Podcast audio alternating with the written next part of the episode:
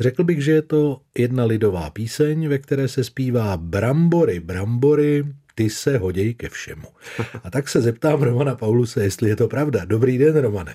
Krásný den. Já si myslím, že brambory se určitě hodí ke všemu a když už ne eh, ve své původní podobě, tak ve všech možných jiných eh, pokrmech, které z nich vyrábíme.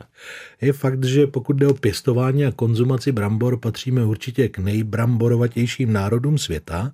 Eh, pojďme si zopakovat základní věci. Člověk jde koupit brambory a měl by dávat pozor, jaký varný typ si dává do košíku, že ano? Ano, je to pravda známe Ačko, Bčko, Cčko. A mně se to plete. Možná i Dčko, ale mně se to taky plete. Nicméně na dnešek jsem se dobře připravil, mm-hmm. takže bych to v rychlosti proletěl takzvaně.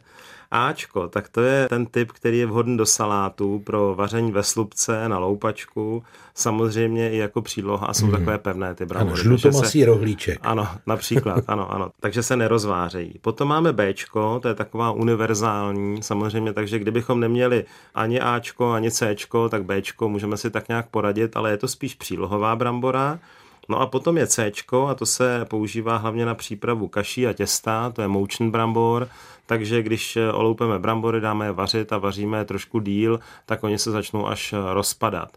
A tím, že jsou hodně moučné, tak eh, ty těsta z nich nepotřebují přidávat tolik eh, mouky a jsou křehčí. Také kaše absorbuje víc eh, mléka, smetany, másla, takže potom může být krásně nadýchaná, krémová.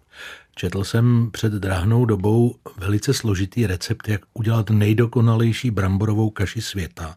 Snad se tam i měřila teplota vody a šlo i o to, jak jsou nakrájené brambory. Má smysl to takhle řešit do detailu, Romane, nebo člověk vystačí se selským rozumem? Slavný francouzský šéf kuchař měl restaurace, které dohromady měly nejvíc michelinských hvězd na světě. ano. Joel Robuchon, tak se právě proslavil tou kaší, která byla takhle založena vyloženě na vědeckém výzkumu. Já jsem jednou v Paříži v té restauraci byl, Dal jste tak si jsem si tu kaši kaši? samozřejmě dal. A? Byla výtečná a myslím, že bychom ji taky zvládli.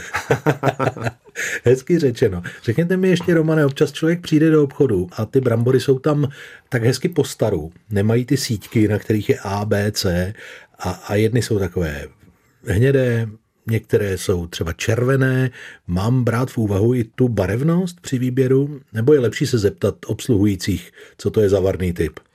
To, že máme třeba i fialové brambory dokonce, tak to víme. Mm-hmm. I ty barvy můžou mít různý varný typ.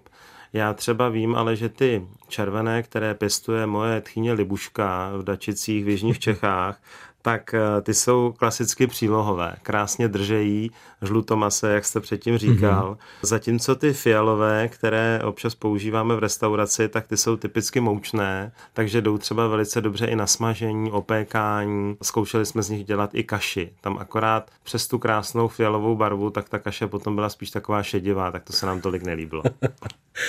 Řekněte mi obecně, Romane, brambory, dovedl byste si bez nich představit vůbec eh, českou kuchyni a svůj vlastní jídelníček? Já bych byl bez brambor určitě smutný. Třeba takový šťouchan brambor mm-hmm. mám hrozně rád, i jako samostatný pokrm. Přidám třeba lístky rukoly nebo špenátu, čerstvý kozí sír, a nahoru trošku rozpuštěného másla nebo olivového oleje. A já bych s dovolením připomněl klasické rané brambory na loupačku ano. s trochou másla a kyselého mléka. No promiňte, tomu se vážně nic nevyrovná. Tak tedy bramborám zdar a Romanovi díky za návštěvu. Krásný den.